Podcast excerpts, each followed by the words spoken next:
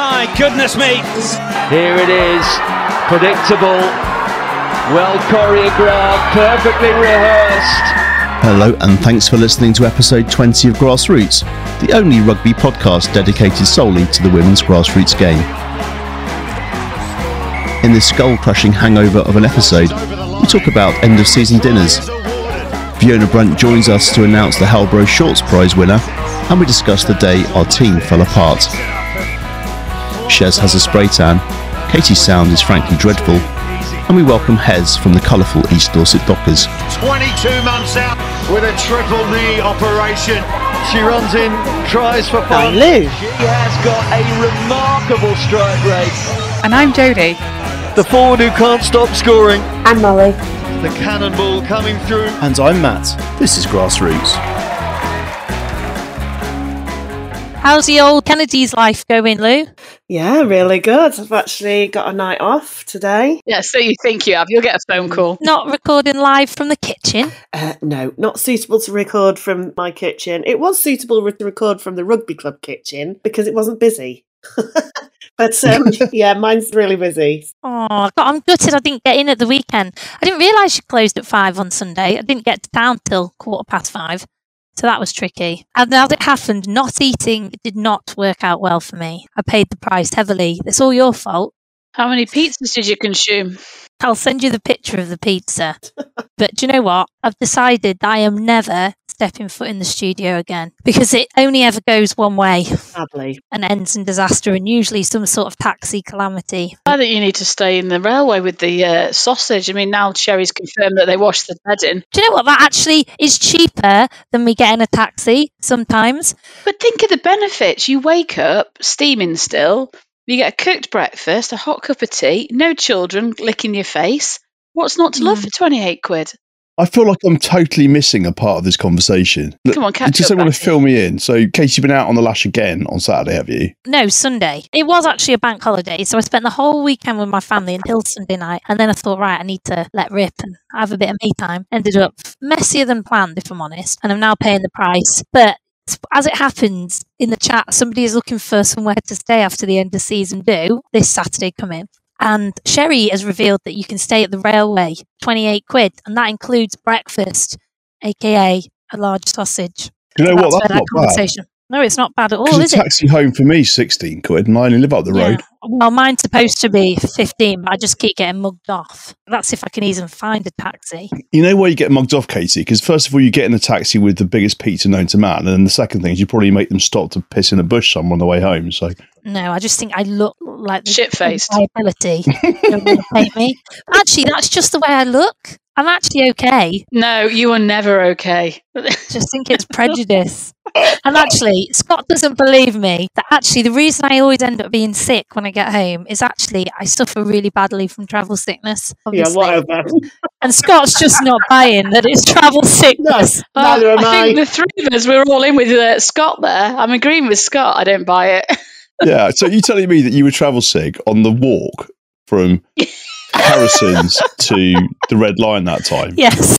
Did you get a taxi that 300 yards? God damn that vertigo and those heights and that ascent, that descent. Any any form of motion creates travel sickness for me. From the bench to the door in um, The Rifleman. That was also very travel sicky. I mean, it's Yeah. the swaying that obviously does it, that motion that you've got going on. Well, it's that arm to mouth motion, isn't it? I mean, that can be really unstabilizing. Yeah. Particularly the Big Butts Cafe. But honestly, the taxi journey sends me under, and it's so windy back to my house as well. So I'm either going to have to drink less or relocate. Kid free night, I'd stay at the railway. I'd be booking in for a week.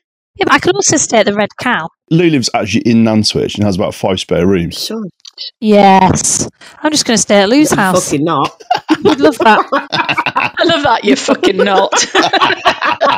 You're not staying in my restaurant either. That can also fuck off. I'd be checking those toilets, Lou, double checking That's those toilets. oh no. Well, actually, I think you're onto a money spinner there because they open like the Natural History Museum and charge people a fucking fortune to sleep overnight.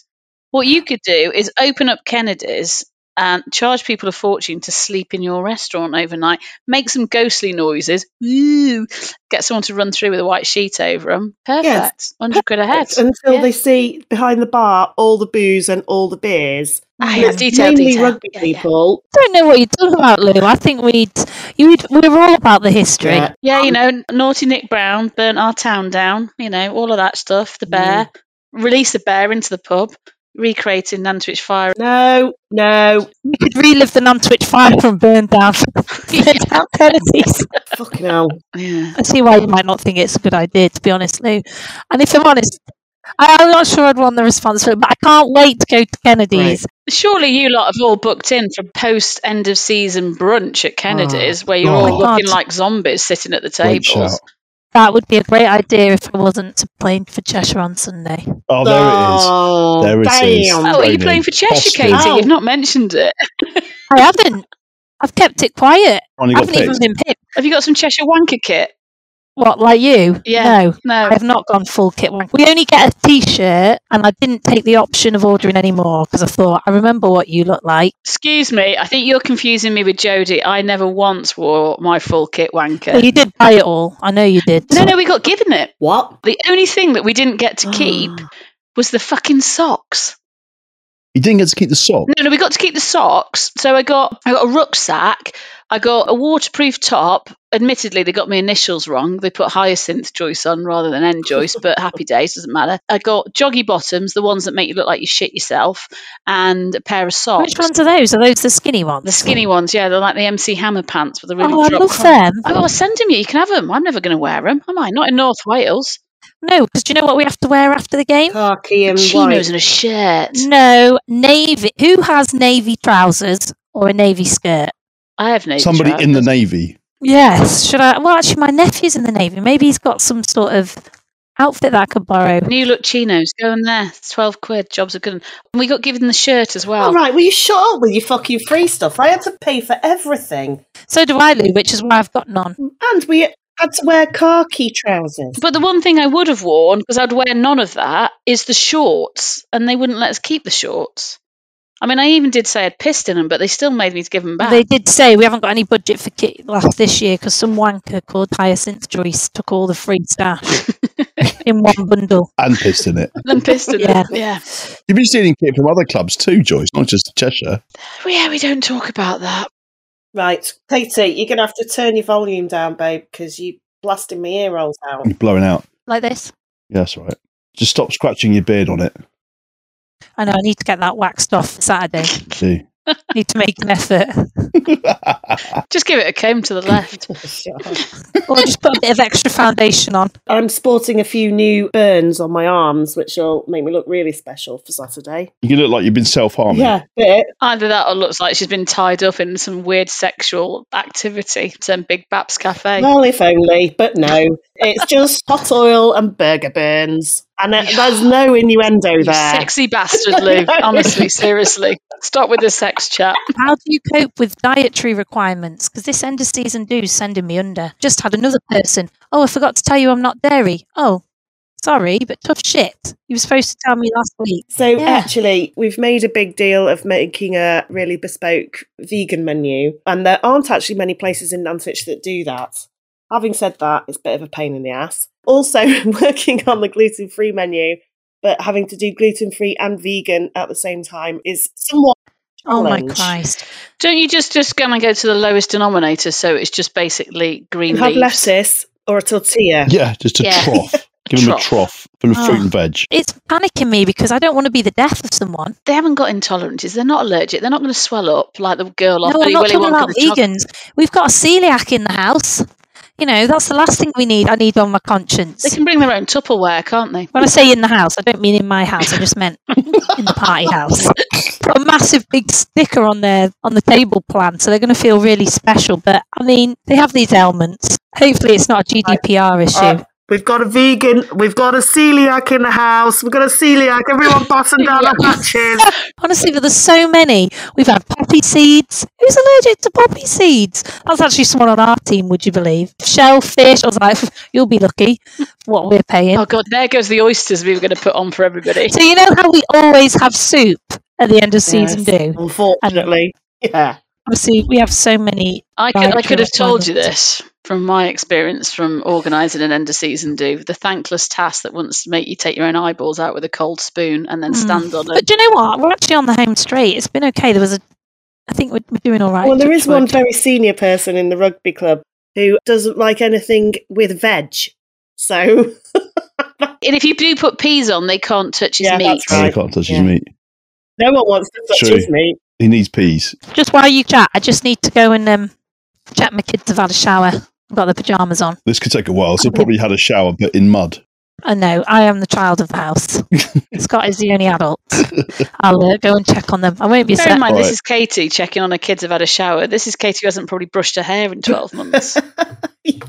Just to go and see some kind of sheep shearer Sheep rather shearing, yeah. haircut. I totally forgot about Yeah. chef Yeah. life, you know, because I get home now after work and I'm like, oh, bloody hell, I smell of food. Need a shower instantly. This is not okay. I smell of burger. When I used to do a very little bit of chefing, it's not chefing, it was wimpy. I had no appetite because flipping burgers, I felt like I'd eaten constantly all day. Yeah, actually, it's it's a massive thing. The weekend we were so busy and I cooked so much food. I realised that I actually hadn't eaten anything for two days, and I didn't feel hungry either, which is a bit of a worry, really. But yeah, I'm trying to change that and take like a, a porridge with me in the morning before we started cooking. And I know it's not very healthy, but I got some ready meals that included veg for when I get home. But I think that is, isn't it? That's chef It's life, tough, isn't it's it? chef Yeah. life. But I mean, on the positive, I have lost over half a stone in the last few days. Oh, really? yeah, really. Bloody hell. Yeah. Matt, this is not a diet for you. You don't need to be doing this. Yeah, go and work 70 hours a week in a kitchen. Yeah, sweating it Yeah. out. Yeah. You mate. Meanwhile, I've done the opposite, having gone on tour with the under 13s and under 15s this weekend. What, you put where my a diet on? comprised, oh, seriously. I can only equate it to a situation where parents have finally been around other highly functioning alcoholics and realised that I'm not the only one. It's the only way I can and describe also it. in charge of many, many children at the same time. Yeah, but it was like the children, there's enough of them, so it's safety in numbers. So there's a good chance if one of them dies, we can just blame the other children rather than our incompetent parenting. You're drunken parenting. Yeah, but we started on the beers at half eight on the bus on the way down to Worcester. Yeah, that's uh, tour rules. And Drinking from the left hand, I hope only. on the hour, and then we had to switch to other hand when the hour turned. I was relatively conservative and managed to drink five cans before I got to Worcester, which is just over an hour, by the way. The people sitting next to me had at least that and a bottle of wine. Whoa, that was Adam then. No, exactly. We then had a rugby tournament. I was kind of sort of coaching, so sort of being good until somebody decided that actually the rules that were in place about not taking beer onto the pitch were not being enforced. So we went on a little recce to raid the bus of more beers. So that increased our intake a little bit more. We then went to Saracens against Worcester at, at uh, Sixways. Couldn't Um, afford any more beers. well, it wasn't too bad Right. actually. Fair play, Sixways. Anybody from Worcester listening, best match food I've ever had. Ooh, Steak, chimichurri sauce, skin on chips, cooked to your liking. Absolutely delicious. But of course, you know, whet the appetite for yet more beers. So I think I finally bailed out at half one in the morning when I was starting to hallucinate. and I was one of the first to go to bed. oh, so wow. that's what it was like. Of course, woke up in the morning, bizarrely feeling okay. And one thing I learned over this weekend is drinking all day seems to be better than drinking for only half the day. It doesn't hit you so much on the hangover. Hmm. Well, I went the Army and Navy on Saturday. A, they'd run out of Guinness. Wow. How does they. I don't know. Um, I think they were limiting the alcohol, to be honest. It was a bit flat, the atmosphere, and they closed the bar at half five. But um, I didn't have many pints. But what really knocked me and gave me the kind of the equivalent of a hangover was just the late night. Yeah. Too old. It was literally the lack of sleep that I woke up feeling like I'd had about 15 pints. So once you're over Yeah. 40, that's it. Once you hit o- Oh, post definitely. 10 p.m. Ah, and you're out still, oh, God. out, It takes a long time to recover Yeah. from that shit. It does. Do you It know does, what? I think probably I am like, what, today is probably where I'm feeling. Mm. Yeah, me too, it. actually. Yeah. I slept quite well last night, but woke up to the most unpleasant dream ever. It was a dream which involved a lot of weird shit, but also me sleeping through my very important 9 a.m. meeting that I have every Tuesday. So I woke up in dream? absolute panic. This is the thing.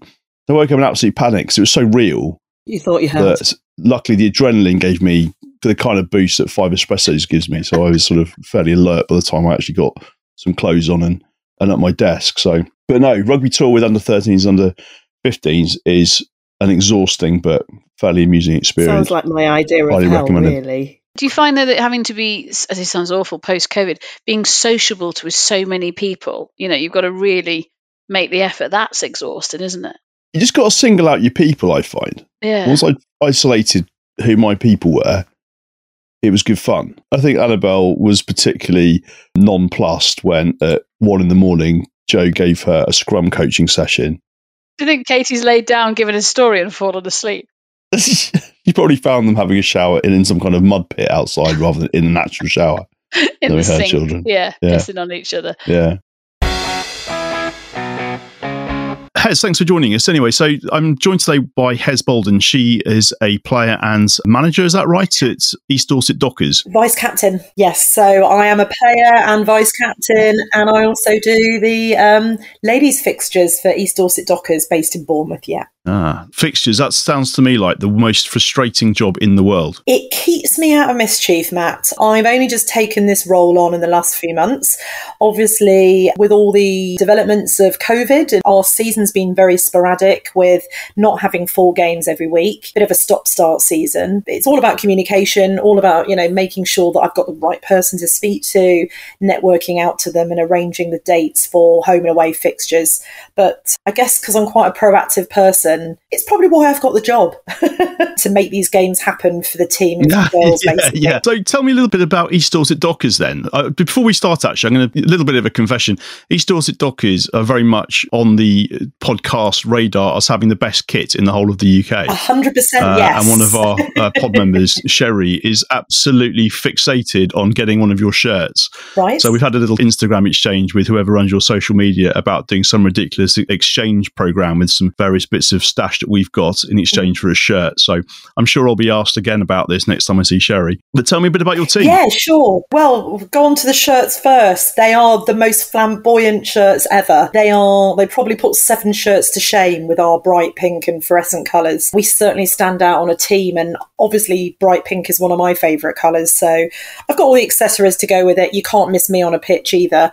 So, East Dorset Dockers, they've been around for a while. So, basically, it's an amalgamation of East Dorset and then Dockers. They came together as one. I've only been playing for the, the ladies' team now for nine months, and a lot has happened in a positive way since I've joined. So, previously to moving to Bournemouth last year and, and joining um, the, the ladies' team, I played at uh, Windsor RFU uh, for Windsor Dames. I was there for eight years, just giving them a bit of a big Oh, up yeah. as well. Uh, they're celebrating 100 years this year because I went Wow. to Windsor this weekend. Congratulations on the women's team as well. Are they? uh, no, not the women's team. So basically, in total, for the men's teams and the overall club, it's 100 years old. Windsor Rugby Club has the pleasure of playing on the most magnificent playing fields which look onto Windsor Castle. So everybody that comes and plays us just is astonished by the amazing view. And as I said, I went to Windsor this weekend. I was I've been asked to write a, a little piece about my eight years there. I was with the team from a a very early age of when the team developed nine years ago, 10 years ago as a development squad, helped build that up. We then moved from a development side to a league side. We won two RFU national plate medals and cups um, in my time there. Plenty of socials and plenty of coverage. The girls played yesterday as well, and they've got their final game next weekend. So that's just a bit of potted history about my sort of my previous life at Windsor. Here at East Dorset Dockers, I have to say it's one of the, the best sides I've played for. Uh, the lads really welcome you. The club is really welcoming. I've also got heavily involved with doing a lot of recruitment since I started. So I organised the Inner Warrior session a couple of months ago. We had six new girls that turned up for that, and all of Wow. them signed up.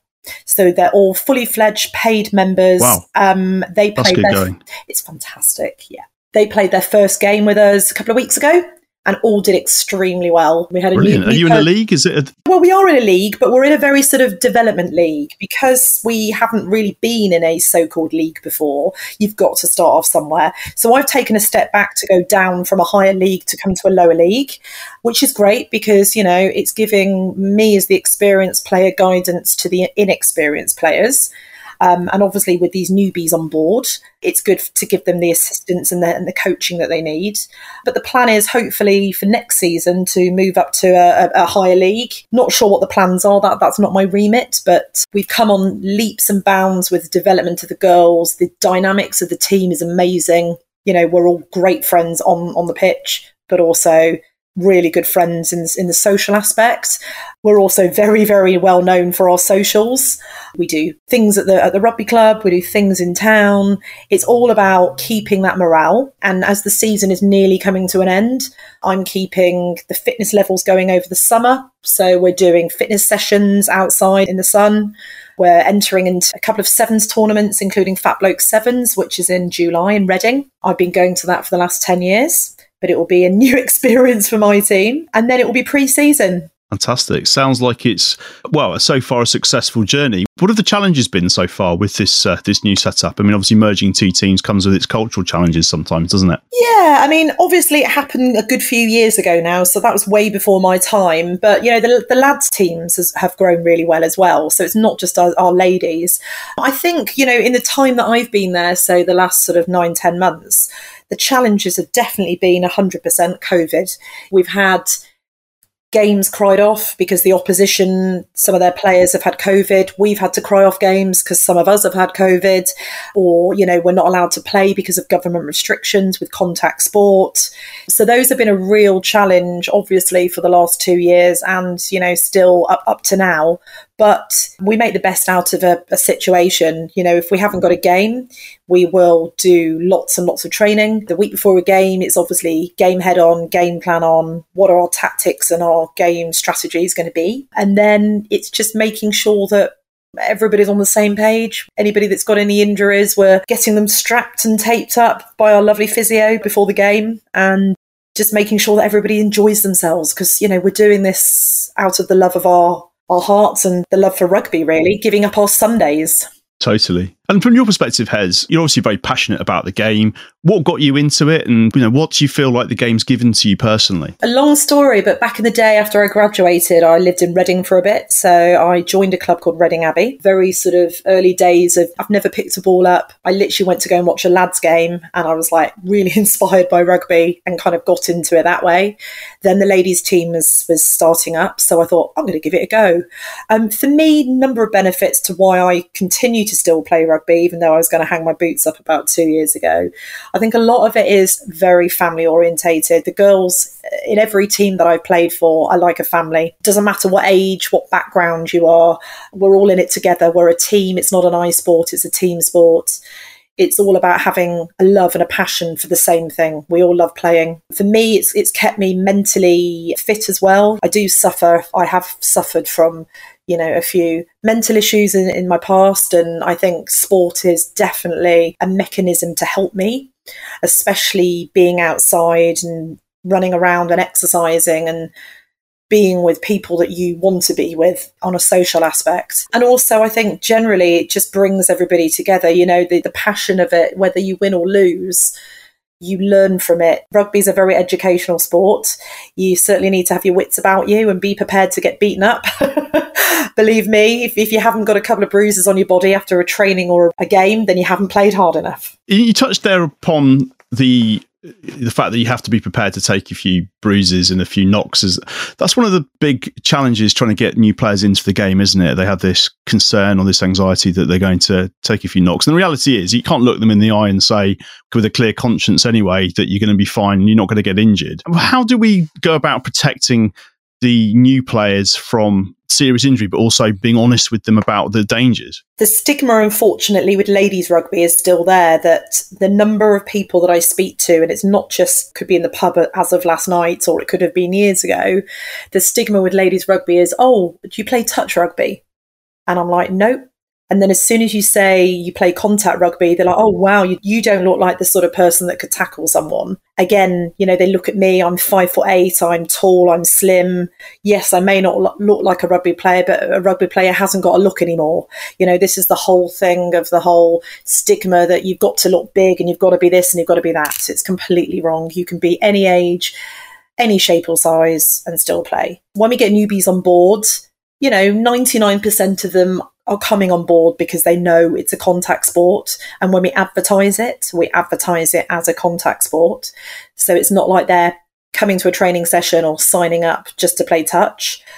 And also, when we do our um, inductions with the newbies, we would never ever get them involved in tackling in the early stages. It's literally, we will do the tackling as the more experienced players, if that's what we're doing in training. They can take a step back and watch us from a sideline, see how it's done. Because tackling is such an art.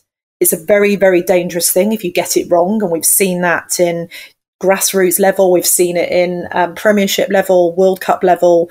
You get that one hit and it's wrong, and it can be very severe. With all the new laws that have changed in the last few years as well, with concussion, that's also a very big thing as well. Unfortunately, I've suffered from concussion about mm, two or three times now, and all of it has been delayed. So it's never happened there and then during a game. I've had it like three or four days later. And God, it's just the weirdest feeling ever. And I don't wish it upon anyone. But it's then for the love of the club physios or the doctors or whoever to say, yep, time out. You're not playing, you know, for two weeks because we need to assess you and you've got to have some you know relaxation time so with the newbies coming and you know the injuries and especially tackling and things we glide them into it very slowly. No one will be tackling without a gum shield in. And then over time, we will do start with the tackle bags as a soft introduction. And then further down the line, it will be, you know, the full hardcore tackling person to person, knowing where they've got to be on the body, what their position is, how, how to go in and how to come out again and to drive it.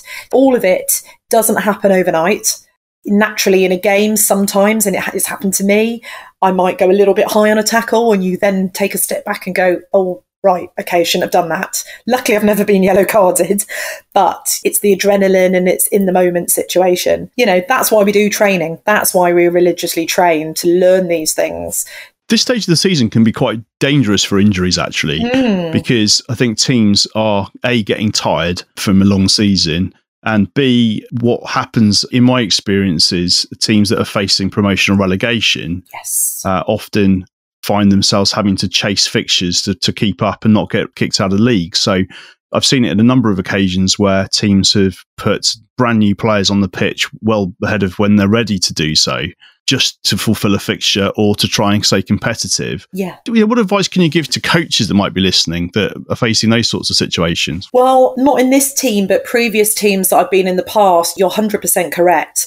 Everybody's getting knackered at this point in time. It's like a couple of games left or a lot of my friends that play in other teams have now finished their season. But bearing in mind there are still the odd team, including ourselves, you know, we've still got a few games left, etc. You're getting tired mentally and physically. Um, the injuries are, are starting to creep up. Our last game, we had one, two, three girls that came off injured, not severely injured, but for different forms of injury. And then it is literally, you know, I'm vice captain. I had to go and take over the team for the last 20 minutes as captain and we were losing, but it's all about bringing that motivation back in because a lot of those players were newbies as well. So I didn't want them thinking, "Oh no, I hope this is not the standard," and we're you know we're bringing it down. They weren't. It's all about keeping that positivity up, and I'm very very good at doing that. But with regards to you know trying to get those last few games in the books and with the players as well, I think everybody's got to have game time. If you're very fortunate and you, you get your best players on who are experienced with a you know with a mix of maybe newbies as well, and then a load of newbies on the bench, even better. But for instance, our team we haven't quite got those numbers in our team to be having a big bench at the moment. We're playing people that obviously can play. We're not putting someone who's severely injured on for the game because they can't play anyway. And I think it's just a matter of just people being upfront and honest about their injuries. We've got the support of the physio at our, at our rugby club who's there to do private sessions. She's there before a game, during, and, and after a match. And I think if you're mentally fit and you, you are fit enough to play, you just go for it. But I kind of don't think it's right if teams are pushing players that when maybe a certain person, you know, could be a, a doctor or a whoever, the physio has said, you know, you can't play, and then they go on and they still want to play. Everybody's at different levels and d- Yeah, different. sort totally of- agree. yeah, it's the clubs and you know the, the club's decision. They've just got to make the right choice. Absolutely. The individuals need to be safe as well and not overdo it just because it's one or two games left in the season.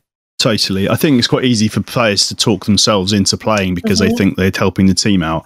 You know, as a coach, sometimes you think, we'll see how they go. I think it's almost better for them not to play if it's quite a bad injury. It's often the, the more experienced players that take the most risks. As a player, I've played with injuries that I probably shouldn't have done before because I think, well, I know my own body, I'm rugby competent, I'm tough, all the rest of it. And you know that injury is not great. And you just think, look, I'll be all right, I'll strap it up. And that's when you can see injuries that can prematurely end people's careers. So I think it's really important that coaches don't push even, even their best players into playing. And often the better players are their, are their own worst enemies, aren't they? I certainly one of the pod hosts, Molly. She's extremely good rugby player, extremely tough character. She ran through brick walls to play for the team, but there are times where, as a coach, you have to say to her, "Look, even though you are the difference between winning and losing a match, sometimes your ability to play for another three seasons is more important than winning one game." Massively. That's what needs to be reinstated within the culture and the ethics of a, of a club and a team is that we don't want to lose all the players because they're doing another sport. If you can't do it, you can't do it, and you're not letting anybody down. We would prefer you to be resting and taking easy, and then back for, say, another game or back full fit and ready to go for, for a new season in September. So, um, yeah. I think sometimes teams think, "Oh, you know." Being relegated is the worst thing in the world. It's not. It, sometimes it's the best thing in the world. Sometimes it gives you that breathing space to regroup and to rebuild your team. It feels like a kick in the nuts at the time. Mm. and it feels like you failed to some degree. Mm. Actually, going into the off season, getting over the upset of it, Yeah. and then full ball when you get into pre-season into the new league gives you a real sense of purpose and determination. Yeah. When I was at Windsor, uh, we'd been in, you know, a reasonable league for quite some time. And then last season it was decided, or the season before that, to for, for them to take a drop in a league below their previous one. For me, I've seen the, the transition. I've been in a higher league and I'm now in a lower league. But that's my decision. I could have gone into a higher league. But the exciting thing is that you learn from these things. So if you get relegated, demoted, it's not the be all and end all. It's actually it's a regroup and it's a redevelopment of right. Well, what did we do wrong? How can we do better? And for us, you know, our plan is to grow this team. We've got a very, very good backing by our chairman, who is, a guy who absolutely lives and breathes the ladies' team with us at the moment. I've got a good relationship with him as well. I think he's promising very good things for the team, and we're promising very good things to him. So, you know, if we can grow the team and get into the next league above us, then for me, that's such an achievement. And then it's all systems go ready for September. So East Dorset Dockers, you've got a tough pre-season coming up by the sounds of it. Well, I don't really know who we're going to be playing, obviously. I don't think anybody knows who they're going to be playing yet for, for next season. But uh, I'm already talking to the team and coaches, etc., about starting training early. One of the girls in the, in the team who's a PT, so she's going to start doing sessions at the rugby club outside for once, twice a week to get people's fitness levels up. Um, also, we're going to be doing some touch rugby. And then at the end of April, we're going to start doing sevens training because a lot of the team haven't played sevens before. Few of us have. Um, And obviously, we're going into this tournament in July, and I don't want anybody going in rusty or not knowing what they're doing because sevens is slightly different to 15s. So we're just making sure that everybody is prepared, doing things earlier than later, and then we'll all be super fit, ready for July or August, whenever pre season starts. Wow, sounds like you're much more organised than the majority of the teams that will be listening to this. That's just me. I've been like that. I was very much like that at Windsor, and I'm replicating it again for this team. It it will pay off. You know, I'm putting a lot of hard work into it, or you know, as a team, we're putting a lot of hard work into it. Hez, it sounds like that you're, like you say, a very organised person. You're very passionate. You're obviously very driven to get East Dorset Dockers to perform to the best possible standard and so on. How do you retain your enjoyment? Because it can be a very thankless task, can't it? Doing all of this work behind the scenes and having to deal with all the, the player availability issues and Yeah. the problems that come up across the season, sometimes it must feel like this isn't fun anymore. I don't have that thought. I'm a very positive person. I mean, this really helps me distract myself from everyday life, from work, from any issues that are happening. I put another part of my effort into my rugby life and I love it. I really enjoy it. And yeah, you know, sometimes it's hard to do X, Y, Z, but that's why I do it because I love it. I wouldn't do it if I didn't love it. And um, it's a challenge, but I love a challenge. And then when it's successful, got a tick in the box and you, you've done well. The team appreciate it, the club appreciate it, and just want to do my best, really. I think if more teams had someone like you, then there'll be a lot fewer cancelled fixtures. Let's put it that way. Lastly, then, if anyone's listening that fancies joining East Dorset Dockers, why should they come and play with you? We are a very fun and sociable rugby club. We've got um, a very good retention rate of newbies coming on board. Um, we give them an, an, induction. They come and meet the team.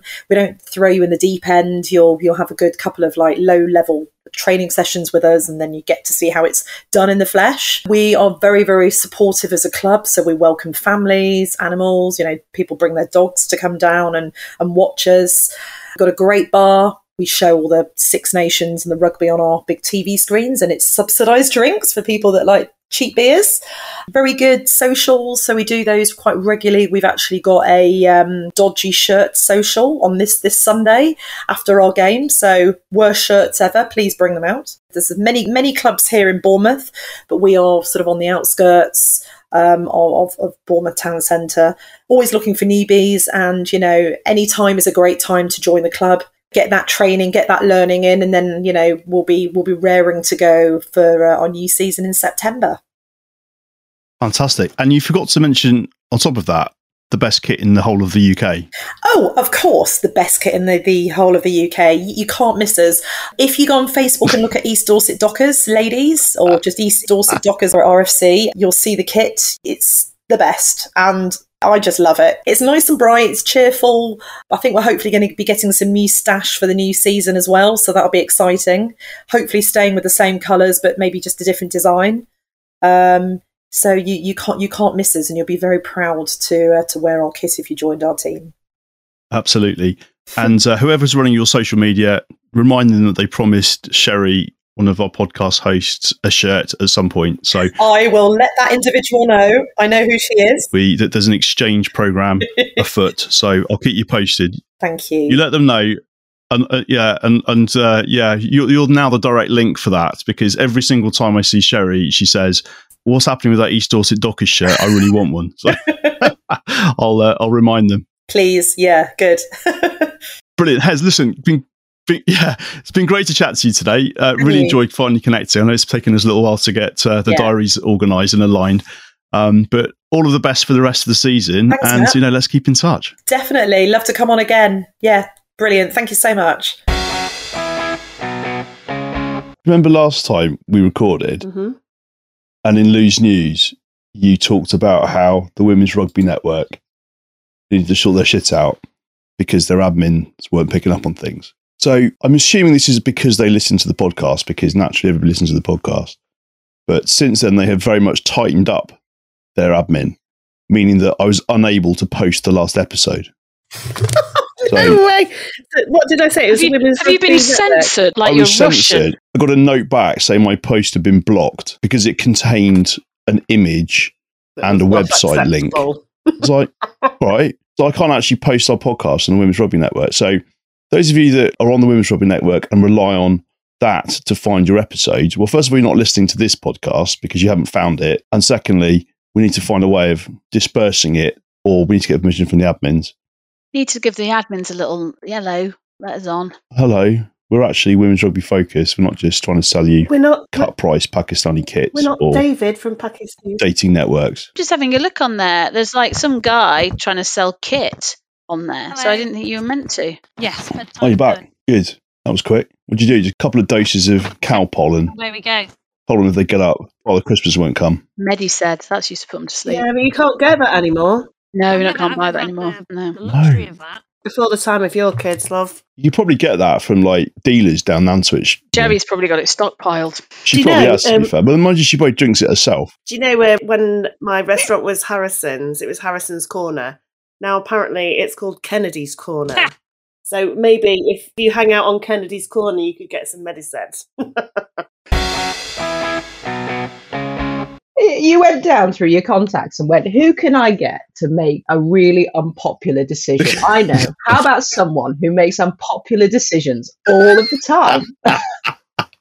This is the thing because you're going to make you know one team very happy, Fiona, and about 140 teams feel like they've been hard done by, I know. which is know, probably the summary of your season, isn't it? Really? It kind of is. I actually went through and did the maths on it and I sort of stuck my finger up in the air. And I, I think I've done about 100 games in the last year and probably 50 decisions every game that I've made, about 25% of which are contentious. So either, you know, one team's unhappy or if, if I've done an absolutely perler of a job, you know, maybe I've managed somehow to make both teams unhappy. Um, I think that's about 1,250 decisions that I've managed to really piss a team off. But this will be the first decision where I've managed to piss off 140 teams at once. So it's quite a nice way to cap off my season. That's a nice lead in, actually, but maybe some context for the listeners might be useful here. So, thank you to everybody that entered the Halbro shorts competition. It was really well received. We had, well, as we just said, well, nearly 150 entries in the end, all of which, well, no, most of which were really good. We immediately bumped out the ones that showed no evidence of listening to the podcast. In fact, one team, who will remain nameless, actually referenced a completely different podcast in the entry. So no shorts for you. But the big challenge was we just wanted to give everybody some shorts because reading through all the comments, reading through all of the entries, it was clear that these sorts of things make a real difference to teams. Not just as a emotional thing. At the end of every season, everyone feels a bit emotional and a bit wistful and a bit, wow, you know, I love my teammates and all of this. And you forget about all of the availability ghosts. You forget about the away games in, in funny places and all this sort of stuff. And you suddenly feel a bit of love for your team. So we're going to give them something kind of really cool and, and also free at the end of the season. It's really cool.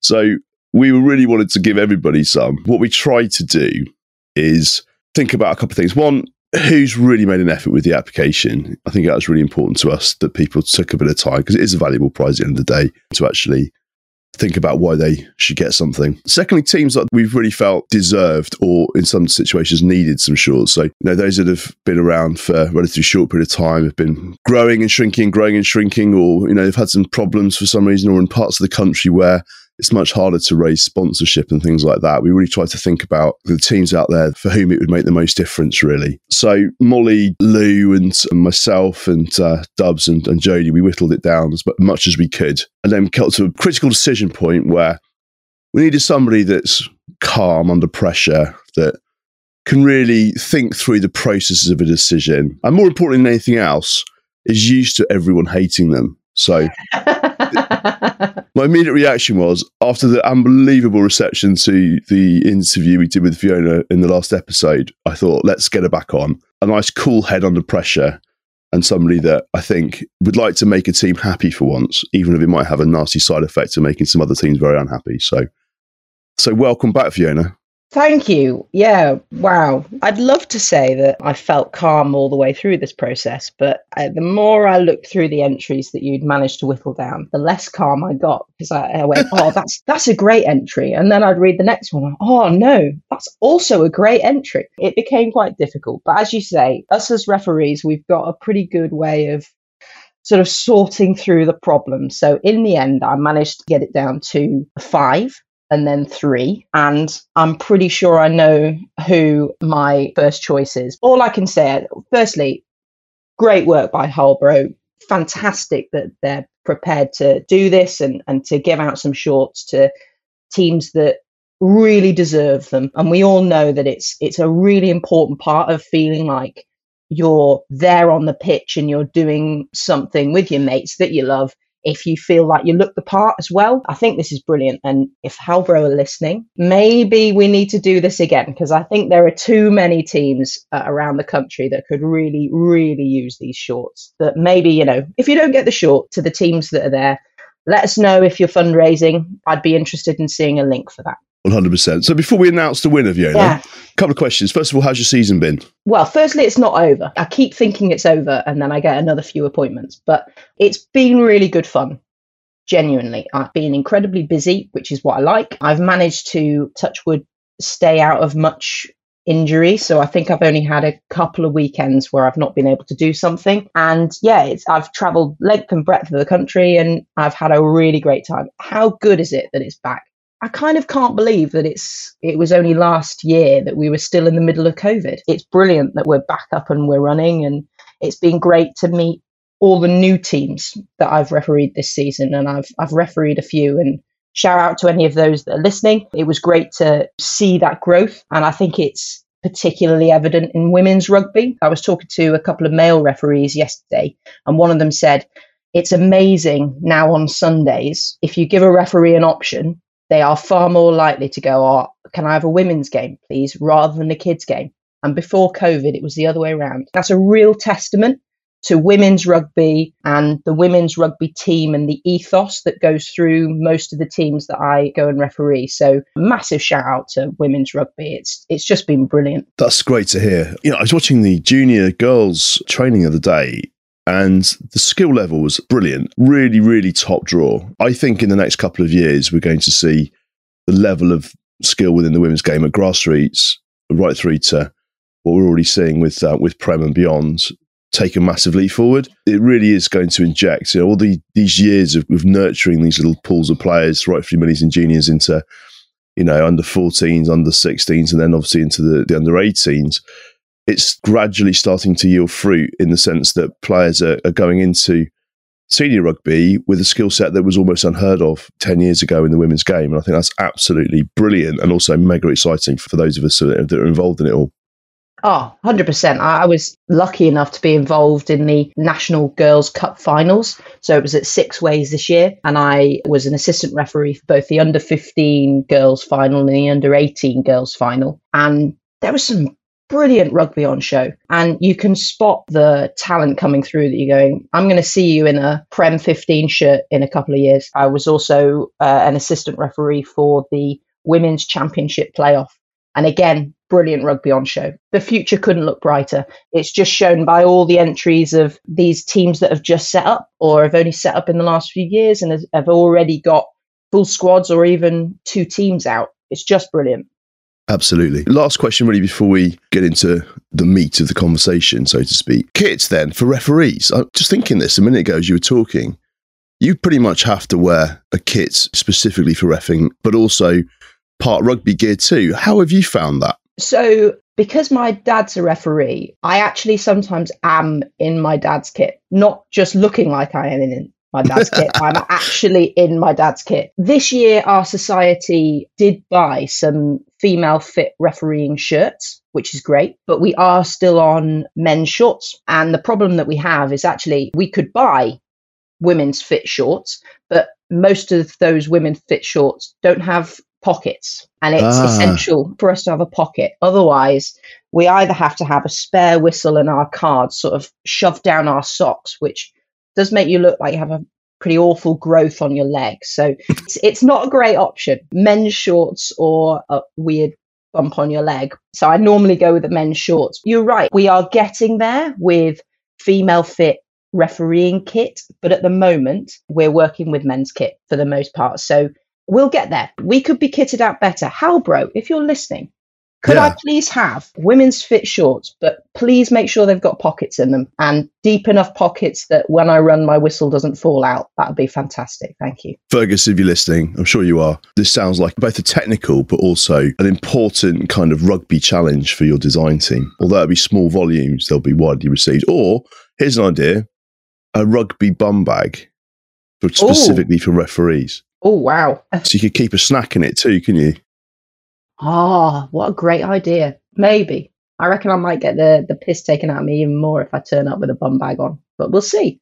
it's worth a go. Depends go. on the design, doesn't it? True. If it looks particularly good, you could get some kind of, I don't know, camo design or maybe some sequins on it, something a bit jazzy. Halbro, get in touch. We need to talk about it. yeah, let's talk about it. Anyway, here we go. So, Fiona, talk us through your thought process and who's getting the shorts. So my thought process was very similar along the lines to what you set out, Matt, with how you whittled it down to the short list that you sent me. It was about, you know, all of the entries were good. So it was about trying to find where are these shorts really going to make an impact? Where are they really going to show these women or girls at these clubs that the wider community want to help. And I think that was really important, you know, because this podcast is almost bringing together an extended team across the country and across the world, all the listeners. And these shorts, I'm hoping, sort of represent girls, these are for you. With our blessing, with our support, go out and really do a brilliant job. So, who's maybe needing a bit of a boost? or who's obviously been struggling and these shorts would really make a huge difference. So I got it down to three and they were all fantastic. But I think for me, drum roll, normally when I give my decisions, it, it's a whistle and then a decision and no arguments. So And then some jeering and swearing from the exactly, sidelines. yeah. For me, the entry that really stood out as one where I think it's going to make a real difference is actually for a team north of the border. So Catherine Stokes's the Dundee Valkyries, her entry was fantastic. She was talking about the fact they've got first team and they've got a second team. Well done to you, Catherine and, and Dundee. But they only started up in 2019, but their second 15 don't have their own strip. So either they have the freshly washed and probably not completely dry strip from the first 15, or they're having to play in their men's kit. So I think it's going to make a, a massive difference to them. And Catherine and Dundee, the shorts are yours. Congratulations. Love the sound effect. Great, isn't it? Dundee, congratulations. Although I have to confess, when we had a meeting around the pub table a couple of weeks ago to try and whittle the list down, because we're planning a trip in September down to the southwest, because the winner of our last competition, Launceston ladies, uh, have had their shirts delivered, which is fantastic. And we were going to go down and meet them, take some photos, and catch up with Exeter Saracens, who are front of the pod on the way, and maybe pop into Stourbridge en route. So there was part of us that was going to try and engineer a team near them so that we could do it all in one hit. So Ah. thanks, Fiona, for sending us in entirely the opposite direction. well, it just proves In the that we didn't, months. we didn't discuss this before we recorded Yeah. this. While she spread the pod north of the border, she's also added hundreds of pounds to my fuel bill for actually going to visit them. So, joking aside, I must admit, when I read the entries through, Dundee's entry was the one that stood out the most for me. There was some really, really great comments in in loads of them, but Dundee's was really well written. Really gave the impression that it would mean something for the team and they need them and it will help them on their journey. So, thank you so much for entering, and we really look forward to working with you to get these over to you, hopefully in the next month or so, and then we'll plan a trip before the the ice and snow sets in, which is probably around the middle of August normally in Dundee, isn't it? So, I would imagine so, yeah. it's only fair, Fiona, that you come on that trip with us. I, I have to come even further for that. I, yeah, look, of course I will. If Dundee will have me, I would be honoured. But I might need to take some time off either side. Yeah, That, that yeah. drive will probably kill me. I, I think it would kill all of us, but great. Fiona, listen, really appreciate you coming back on again. That was really fun. And as always, best of luck for the rest of the season. And, um, you know, let's uh, see if we can find another excuse to get you on in the coming months. I'd love that. Thank you, Matt. So, end of season is always great fun and lots of work and effort goes into it. But it can also be the catalyst, the spark that sends your team into a tailspin. There's a few theories there. I think it's because you've been together all season, you're a bit sick of each other, you need a bit of a break, and you've probably just played the- last couple of games of the season, which may have gone well, may not have gone well. But the bottom line is, if you're not careful, it's a bit of a tinderbox, isn't it, at the end of the season? Well, I don't know what you're talking about. No, no idea if I think every end of season's just run smoothly. Yeah, we've never had any issues or. No- nothing to see here. I mean, to be honest, it was like an afternoon tea with the Royals. There was nothing. Like a jubilee. So, for our millions of listeners, our team fell apart on the back of an end of season? No, Matt, Matt, Matt. It didn't fall apart. It exploded. The whole club exploded. The whole club exploded. Broke. Some might say it was a, a purging. Some might say it was Survival of the fittest. Survival Personally, I think it was fittest. just premature ejaculation. It would have happened. Yeah, It's to be fair, happen. it would have done. It was like Mad Max. Two men enter, one man leaves. The Hunger Games. it was a Hunger Games. It, It, was. was, It was the like Hunger Games of the it was a Hunger thing. Games over a bowl of lukewarm soup, a tureen of chicken, and some overcooked I'll beef. have you know, we did not have soup that year. No, we mainly had vodka. Well, that was the problem. I think the end of seasons, because, um, like you say, Matt, everybody is, you're coming either off the back of an amazing season and you've won games and you're being promoted, or you've fought for a place, or you've been the underdogs and you've really pulled out, or you've had a shitter. And in which case, you're blaming everybody in your team and the club and anyone that actually makes eye contact with you. The other downside is they start really early. I, I mean, I can't make hours just for the sheer fact that I work and can't get there at 5 p.m. to start um, my award ceremony. But, you know, they start really early, which means your alcohol starts a lot earlier. I think that, and like you say, being with people for the whole season Yeah, it's where people just let loose and the filter is kind of left at the door. Yeah. yeah. You're also normally in like a neutral environment too, aren't you? Because I always think in your own clubhouse, there's a certain amount of respect for your surroundings, isn't there? You know, you've got your stuff everywhere that if it gets smashed up, you're going to have to fix. But when you're in a neutral venue, it's kind of somebody else's Neutral problem. a venue, just bit. trash it. Do you know what I think it is? I think it's the speeches. I think people get so bored, they just get leathered.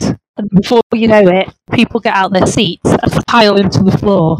Well, if you think if you're sitting people down from five thirty till eight thirty, and you've got someone fucking droning on that won't stop talking, not naming any names, Many names, but the last fair person was a right boring bastard. that was me. Um, I was doing shots up at the front, shit faced I was. It was shot roulette. It was only like a third that had shots in them. But I think, yeah, I mean, I limited everyone for two minutes and that was it. If you literally, I'm just hooking you off the stage. You, you just need to get the stuff out. People want their award and on and off. That's it. Yeah, you clap, well done, off you go. But like you say, all you're going to do is you sit there, you're just going to keep pouring the alcohol and it just goes in.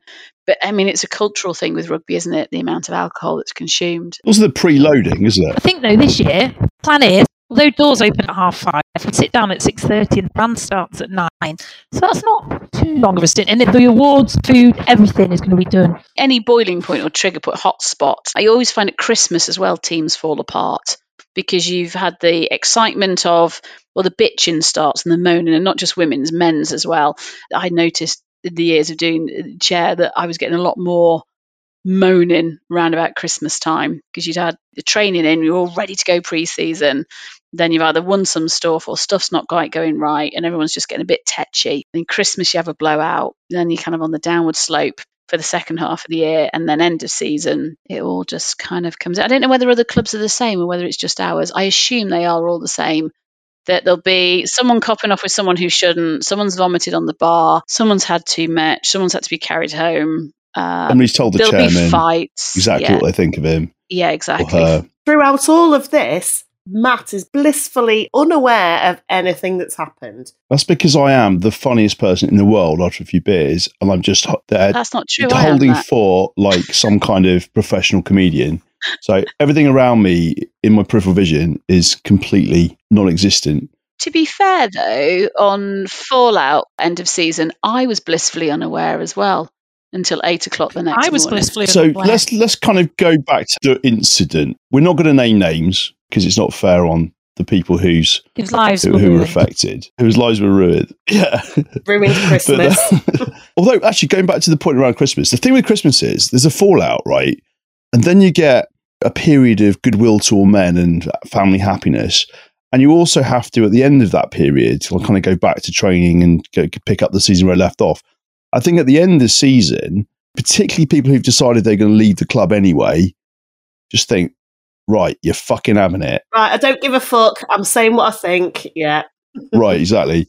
They can unload and then they can disappear off for three months. And then during that time, you know, they might leave and go to another club or not. But I think that's what happens. It's that knowledge that there's no training on Tuesday that they're going to have to apologise to everybody or anything. Well, I think that makes it harder to come back, doesn't it? So if you cock up or you're a dick, you've got to go to training on Wednesday. You kind of end up rocking up, sorting it out. Yeah, I, I think you're right. It, talking about our end, of, the, the end of season that we had, there was already a divide within the team, and there was already grumblings throughout the whole of the club, and, and nothing that anyone had really done. That it had been a really tough season, a really tough I think season. Gratings of personality. Despite the fact that we won loads of stuff. Yeah, despite Yeah, that. it's like we win the league, win the cup. It's like, but that was a hard season.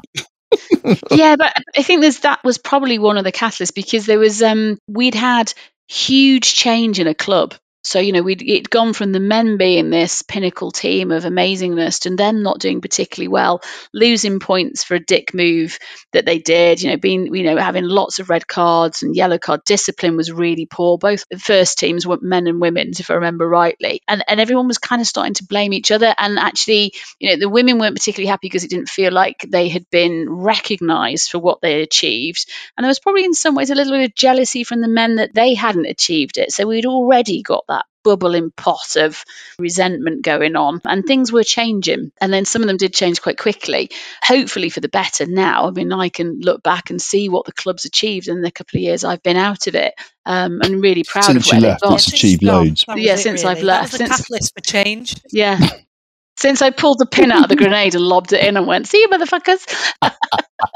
That's a really interesting point, actually, that you know, it was already bubbling because I definitely felt it. And naively, I thought, felt that the end of the season was going to be one of those moments where everyone does the whole get drunk, sings Don't Look Back in Anger in a big circle and talks about how much they love each other rather than what actually happened. So, Joyce, let's start with you because obviously at the time, chairperson or just chair, we just call you chair. What, what were you? like Chair. chair yeah Okay. When you were chair at the time, at what point did you realise that all hell had broken loose? I think to just kind of roll back a bit. So there'd been a lot of thing about the, you know, the end of season. You know, we never had any room. We didn't get people going.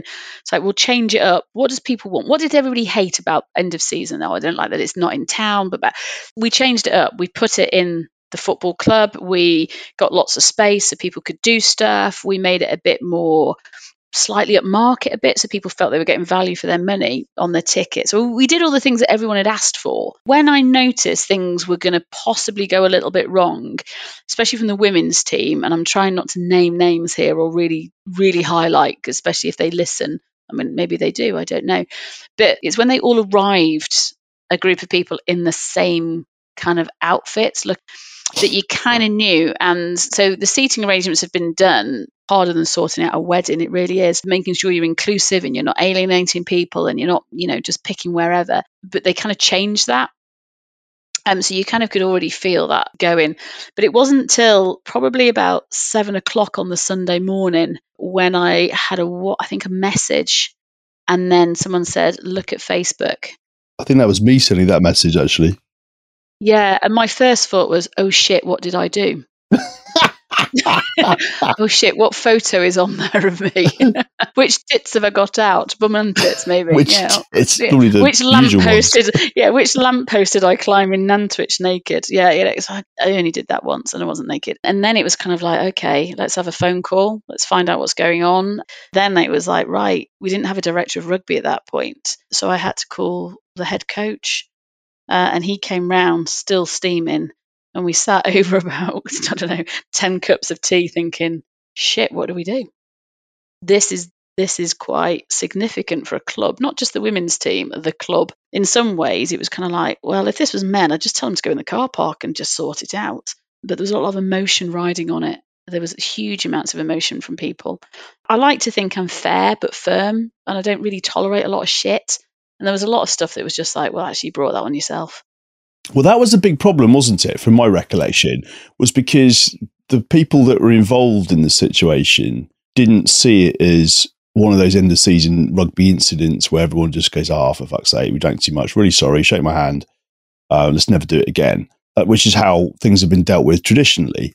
It was like, no, actually, that's not good enough. We need more. it was hung, drawn, and quartered. It became quite personal, but it became a, a kind of witch hunt in some ways. You know, I was hauled in front of the RFU, me personally, not the club, me personally was hauled in front of the RFU. I was hauled in front of Sale personally. Why Sale? Yeah, yeah. There was loads of stuff that went on that just, I guess, was never public knowledge. And, you know, I may come out all, you know, guns blazing, confident, but it really rocked me. It really did. It, you know, it really um, took the massive wind out of my sails. And I remember we were at the club. I don't know why. Was it the kids or something? And I think it might have been the president at the time. But someone said something and kind of had a go. And I remember the head coach and a couple of the lads literally flanking me and walking me out and just going, just go for a walk around the pitches. You don't need this. This is about the club. It's not about you. Mm. And, and, it, and it did feel like that. But I can understand there was emotion involved. Uh, to this day, it was half a dozen one, ten and another, and a huge amount of alcohol, which, you know, is like lighting the litmus paper sometimes. But it always felt there was premeditated in some ways. But the club came back stronger. And in some ways, it probably needed to happen to let it all come out. I know when I took over as chair, I was very clear and said, you know, if I could, I'd build a, a round clubhouse so that I don't get talking in corners Mm. because I won't tolerate talking in corners. If you've got a problem, come and talk to me. Although, ironically, that's kind of what started it all in the first place, wasn't it? It was the whole, you got an issue, come talk to me. So, Katie, you're keeping very quiet at this point. What would you say your role was in this situation? My role. I think I was just an innocent bystander. Katie's role was like the equivalent of Kofi Annan in the UN. Well, I'm sure it's my role. I think it's um Should we say it's the Hyrene? uh, maybe a high role. role. role, yeah. And perhaps I think I, I'm still not 100 percent sure what I actually did wrong in that situation, bizarrely. But perhaps it was what I didn't say rather than what I did say. Bit of a confrontation broke out. Quite difficult to to kind of stop two people from arguing when they want to. So I think I just sort of wandered off. I seem to remember the comment was you stood next to Scott with your arms crossed, nodding in agreement, Which you, wagging a finger saying, I told you so. No, I definitely did wag my finger that, yeah, perhaps. Well, I was cold. So, you know, when you sort of cross your arms in default, and it did drag on. At one point, I went for, I walked back to the venue to, and came back, and it was still going. So, yeah, I think it was more what I Did you didn't. come back with a giant pizza? Yeah, I went looking for a pizza.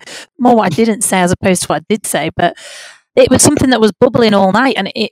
I, I do think that some of the comments were brought on by those people.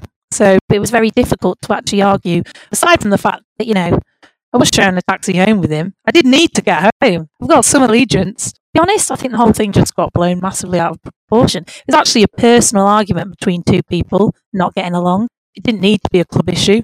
It was about two people that didn't like each other and having it out. And, you know, there was valid arguments on both sides. It wasn't to do with anyone else, but the fact that so many people got involved meant that it did get blown into something I think that probably didn't need to. I do think it was unfair how much blame was put on Joyce considering she wasn't even there. And what can you do in that situation? You've got no valid, no reliable witnesses. Everybody's got a different story, and it didn't even take No. place in the club. No reliable witnesses, as in they weren't reliable because they were absolutely pissed. Yeah, we were all smashed. I never expected it to be such a, a fallout, but like we say, you know, I think everybody's moved on to happier times. Like, you know, the people we're talking about, they're all playing for different teams now. They look like they're enjoying themselves. We have a fantastic team. I think it's been a tough season, but in terms of team spirit, that's 100% there. I mean, socials have been phenomenal this year. Things happen for a reason, and the men's team thrived. And actually, I think the reason there was tension around it wasn't just because people were jealous of our success or we were annoyed that we weren't being acknowledged. The issue was is that way too much smoke was getting blown up our arse, and I think we were getting a little bit too big for our boots. And I think that was probably led by some of the people that left That's a really interesting take. we've all settled down a little bit into our place, you know, within the club and you know within the team, and we get on much better. I'll probably get shot down and hate mail for it, but talking about a, an institute that has been male dominated, especially Crewe and Nantwich, which is coming up to its 100 years, and the world has changed, you know, dramatically. And what's, you know, what's acceptable, what was acceptable 30, 40 years ago just isn't acceptable now.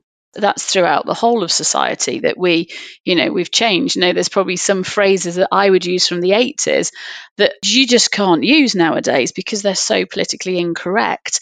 Gives an example, Joyce. well, no, I don't know. What did I call someone the other day? And I was just like, you can't use that. Um, I think my kids called me out on it. You know, we've got this kind of, you know, this massive attitude of women should be able to do everything that the men can do. We're breaking down the, is it the parity? We're going to drop down these things. And, but, and it's like, that's fine. We can do that. But you've got to be considerate of what stands before you. You cannot bulldoze in with your feminist women's rights. We have a right to everything and not consider everybody else. And there was a lot of that going on. It felt at times, and being a female chair, I was always very conscious that I was had to be impartial to everything because I didn't want to look like a, you know, this massive feminist fighting for women's rights to play rugby and climb mountains and do everything else. It's just like for me, I didn't care that it was women's rugby, girls rugby. It's just fucking rugby. There's an interesting point there, actually, Joyce. And I think it's that, again, for fear of getting shot down, I do think that there are clubs around the country, and I'll include ours in this, where people actually go looking for examples of, of inequality, sexism, and so on, where perhaps there aren't any, or maybe there there are. It's more of an education evolution thing rather than a, a prejudice. Sometimes it's just a gen- bit of a generational change as well, isn't it? I believe that I champion women's rights all the time, and you know, people may or may not agree with me, but I'm not one of those avid people that will, you know, I'll be out on the marches or whatever. You know, I played rugby for nearly 20 years, and 20 years ago, you know, we didn't have access to the things that we do now, and it's that constant working relationship that you build with your club and the people within the club that actually helps you to move that forwards. So things are changing, but like you say, sometimes I do get frustrated if I don't think there is equality or things aren't changing quickly enough. I do. I'm the first to hold my hands up to that. Yeah. Uh, and I've had many, many heated debates before. Yeah. But but I also think that women's rugby has taken time to evolve, very much like the men's games has, and hopefully not at the same rate, because you know we don't want to lose another hundred years of playing rugby, but things can't change overnight, and I think we have to look at and rather than totally focusing not. sometimes focusing on what we haven't got, we have to focus on what we have got and where we've come from. You know, organising this end of season do has been hard work, but you know, there's been several men from the first team that have helped, players from the second team that have helped, ladies that have helped, um, some of the old boys of EPs that have helped. Loads of people have come together to put something on. Although I think you had a tough time, Right. Joyce.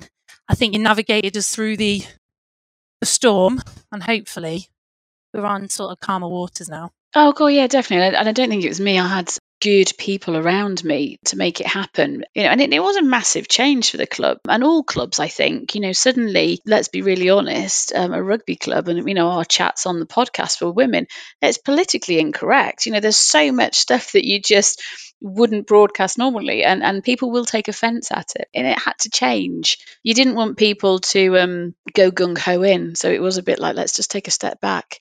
We'll move five Absolutely. forward, but let's just take a step back. So I think the end of season, yeah, for us as a club, it was an absolute shit show in many, many ways. There was so many things that went badly wrong and came out, but you got to learn from it and i think the club did learn from it they learned we learned massively from it i think a lot of people had to take a little inward look and think actually you know this isn't right the committee took a look at it as well and kind of said well what can we do to make sure that actually alcohol is a massive input but do we really want to be so focused on getting so shit faced that these people can't walk no that's not great we should be kind of giving a, a healthy environment for this things as well You're right. That's why we've um, decided it's going to be an alcohol-free night on Saturday. All right, so it's just heroin all round then. Yeah, yeah, just straight lines of coke. Yeah. I mean, I think that's the other thing that probably is a separate discussion is rugby and alcohol. And, you know, is that changing? Should it change? Is it always going to be that way? Is that a barrier for some people playing, you know, that they they aren't drinkers but feel that they have to drink? You know, I don't know. I mean, that's a whole different discussion, really.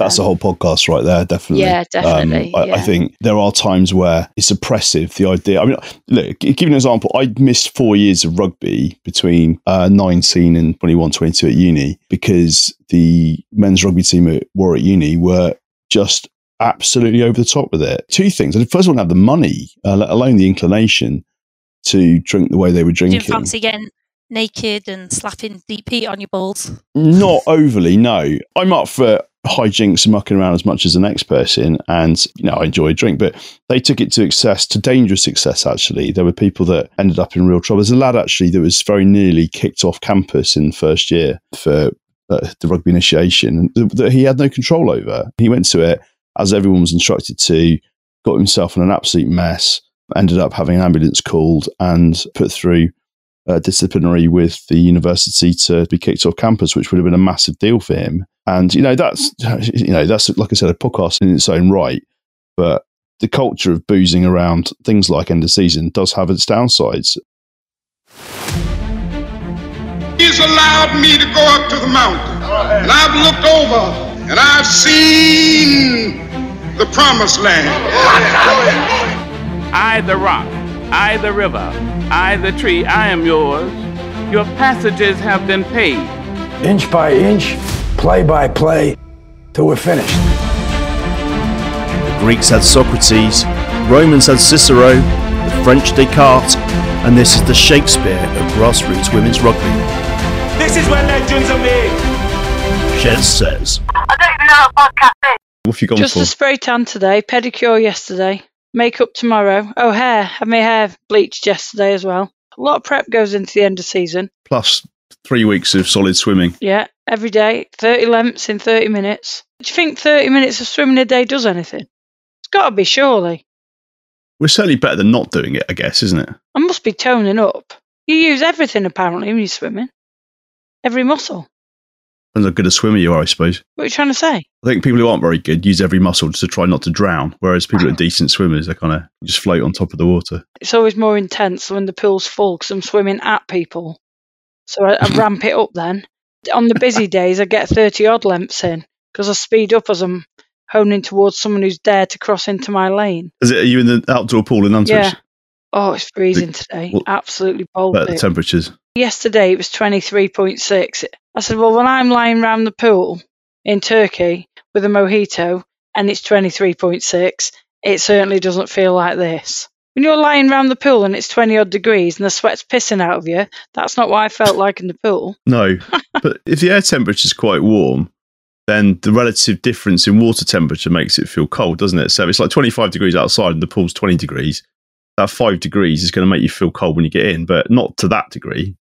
It was more But- like minus 16. I felt the ice crack. To breaking ice. Yeah, as I went down the steps. I just spoke to. Hareen about the end of season two, and she was just getting whizzed in for an injection. I thought she'd come down with something again, you know, dogging in Wrenbury and all that. I thought, hey, up, hepatitis.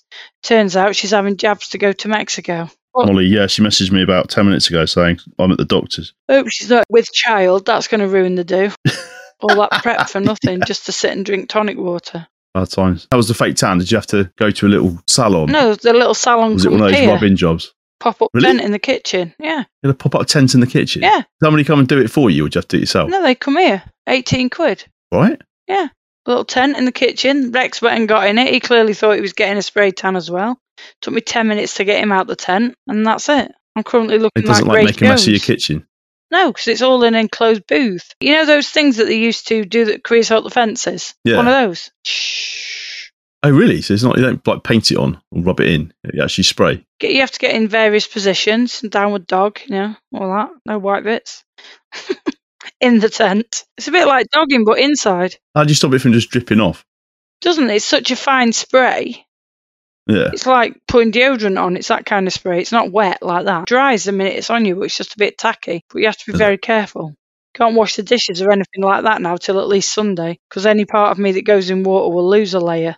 So I can't chance it. That's a good thing, then, isn't it? Yeah, yeah, it's good. We don't have to I'll do send any you cooking around your way if you want, by. Yeah, I don't think I'd look good with a tan somehow. Why? How do you know? You look like them bodybuilders. They ramp it up. You don't see many ginger bodybuilders, do you? Have your head shaved as well.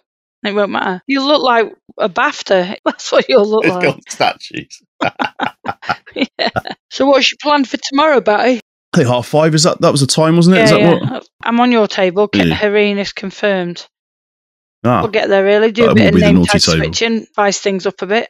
Put Cockhead on Yeah. his own on the women's table. So what's your plan then tomorrow? You obviously started getting ready like three days ago. Yeah, it's a big job. I'm not being funny. When you look shit every Sunday, you look fucked because you've had a scrum cap on, you're soaking, you're cut to ribbons, you're sweating, you're purple, you're moist, all sorts of that shit going on. The end of season do is the day that you need you basically need to fly the flag saying, I can look normal. This is why it's such a big job. You've got a year's worth of shit to get rid of in one day. I don't know what I'm doing in the morning, be staying away from anything wet because I can't get the tan wet. And I'll have a shower about an hour before I go and get my makeup done because you have to take the top layer off. But the longer I can leave it on before, the more bronzed I'll look on the evening. To be fair, my dress is right to the floor, so you're gonna, only going to see me boobs, my arms, and my face. So I could have just had half a spray tan, but never mind. That, that's a bit funny. only sat down most of the time anyway, aren't you? So your legs are under the table. Yeah. Well, more of me might be under the table. With a litre of vodka, anything could happen, and tablecloths that go to the floor. I've got previous. I get out of control. That's why it's better I'm sat with you and Lou. You can rein me in. Uh, why do you think that's going to happen? Um, the opposite will happen. I'm going to go there. I spoke to Katie today. She's there in the day. Just she said it's mainly sorted now. I've put her onto this balloon guy, so he's coming to set the balloons up. She said she's going there about half one and half three to do the last bits, put the table settings out and that kind of stuff. Then she's going to get her makeup done at four, and then she's going straight back to the Civic because she said there's no point in going back to Wrenbury for half an hour. And Katie isn't drinking. Mm. Can you believe that shit? She said that to me yesterday, and I'm like, that's not going to happen, though, Katie, is it? She's driving, so she said so. Let's nick a car. or nick a key. throw her keys into the fruit bowl. That'll probably happen anyway. She is from Wrenbury. There'll probably be a fruit bowl on the stage. Katie is the raffle prize. if you get a five or a zero, you're going back to Wrenbury. Job's are good one. Make sure you take a pizza with you as well. Yeah, and a cap lamp. Yeah, I kind of see where she's coming from because it's like first ever game for Cheshire or whatever, isn't it? Yeah. And has she been picked to start? I think she's been picked to start, hasn't she? I can't imagine Katie would be done in even if she had a hangover. She'd still be good. You coming to that Magpies game week on Sunday? The tan might be gone by then. It'll be gone by the end of it if it isn't gone at the beginning. There'll just be big patches of brown everywhere. You look like you got some horrible skin condition. Oh God, don't even get me started. That happened to me. Did I tell you that? Have I never told you the story? I don't think so. Well, I'll cut it short because it's a long story. But basically, you know, I got rushed into hospital to have reef early at 28 weeks Yes. because I was really poorly. So they realised I Yeah. was poorly because they did tests and things, and my blood pressure was really high. And it, all of these things indicated to this thing called HELLP syndrome. That's a really serious Yeah. condition in pregnancy. But I had a spray Right. tan on the morning Hmm. before the doctor's appointment because it was a like a trial. So on the morning of the it was the 28 week checkup day and I was getting married in a couple hmm. of weeks and so I couldn't go on a sunbed so I've decided to have a trial spray tan to see if it would look right on the wedding. Went for a spray Yeah. tan, completely forgot about it and then at three o'clock in the afternoon I went for the doctor's appointment, which is when they realised I was really poorly, needed to rush me to hospital. So Yeah. I was in the bed, white sheets, white bed, completely forgot I'd had the spray tan because I didn't know what the fuck was going on with all these doctors running in and out. And the tan had developed over the day because it takes like six to eight hours. And I turned orange in front of their eyes. They were bringing a specialist in. Jaundice. Yeah. Said to Martin, I can't weigh this up. I don't even feel ill. What is wrong? All these doctors keep there's charts on the wall. They've all got clipboards. and they said they were bringing a specialist in from North Staffs. And I was like, why? Why? I don't even feel ill. But they were bringing a specialist in because they've never seen a skin condition like this before ever. And, I- and I said, oh my God, why didn't somebody just ask me? I had a spray tan at nine o'clock this morning and I turned orange in front of them. I went in white and within six hours I looked like Usain Bolt. They couldn't weigh it up. Could only happen to me. Completely forgot, and nobody dared say anything to me because they were so worried I had something really rare and I was dying that no one would s- said a word. And yeah, and they were all running in and out, stressed out because I, I was white when I went in, and within a few hours I was not white. I was completely orange. Oh my god. Looked like an Oompa Loompa. of all the days to choose to have a spray tan, just happened to be the same day I got rushed into hospital. Stupid ref, stupid ref, stupid ref, stupid ref. Oh my god! So good few years ago now, when I played at Windsor, we had a home game. Don't ask me who it was against because it was ages ago, but I'll always remember the ref. I felt like the second half was dragging on and on and on. I'm like, oh my god, this is longer than 40 minutes. It's ridiculous.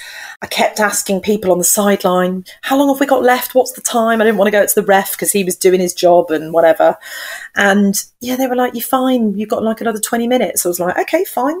Kept playing 20 minutes that felt like the world's longest 20 minutes. And then everyone was like looking at their watches and their mobiles and stuff. And I'm like, right, really? We ended up playing like for an extra 30 minutes longer than what we should have done. It was ridiculous. People were like going up to the ref going, we haven't had that much injury time. People are looking at their phones, but obviously you don't want to mess with the ref because it's only the captain that goes up to the ref. And no wonder I felt knackered after that game. But it was just like, seriously? I think his stopwatch had gone or something, but it was the most hilarious match because I'm like, I've never played a rugby game for as long as that in my life. So when it starts getting dark and people are starting to use car headlights to light the pitch and things like that, then you start to think, and it's nearly midnight, and I'm like, oh, why can't I want get a drink that. at the bar because everyone's gone home? brilliant. The other day we had a conversation with, with Joyce and Katie and Lou. I saw Joyce in the pool. I've told you that, haven't I? Oh, did you? Yeah. Yeah. I mean, in the outdoor pool last week when I was there. Really? What's she doing here? Well, this is very bizarre because her new fella now thinks I'm cracked. If he didn't already, he had never met me before. So Joyce is swimming up and down in the full gear. We're talking rubber cap, goggles, the lot. Pro, proper pro. Do you have a tow float? Eh? A little float behind her. Oh yeah, one the of the, water. she was. It was she had a shark fin. She was wearing a shark fin. I didn't realise it was Joyce clearly because I didn't know she went out dressed like that. Didn't obviously didn't even know she'd be in Nantwich in the pool. She comes up for a breath, and it was me. And she was like, "Oh, what are you doing here?" And I said, "Oh yeah, I've been swimming every day for a few weeks and that." So we had a little chat, and then this man popped up from under the water, and he was just stood behind her over her shoulder, listening to our full conversation. So I don't know this is Joyce's fella because I've never met him before. I went, Excuse me, are you just some weirdo stood listening to what we're talking about?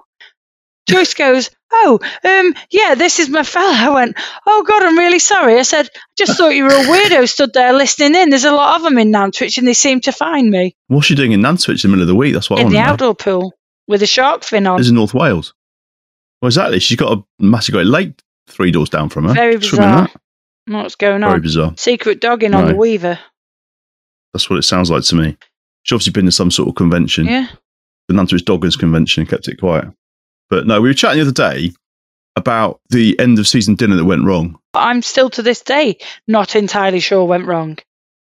I've heard that many different versions. What kicked it off? I was probably dealing with Chobs at the time, who was lying in a pile of carrots, concerned that we were now all banned from Nantwich Town and we had to pick up the tablecloth cleaning bill and celebrating being players player.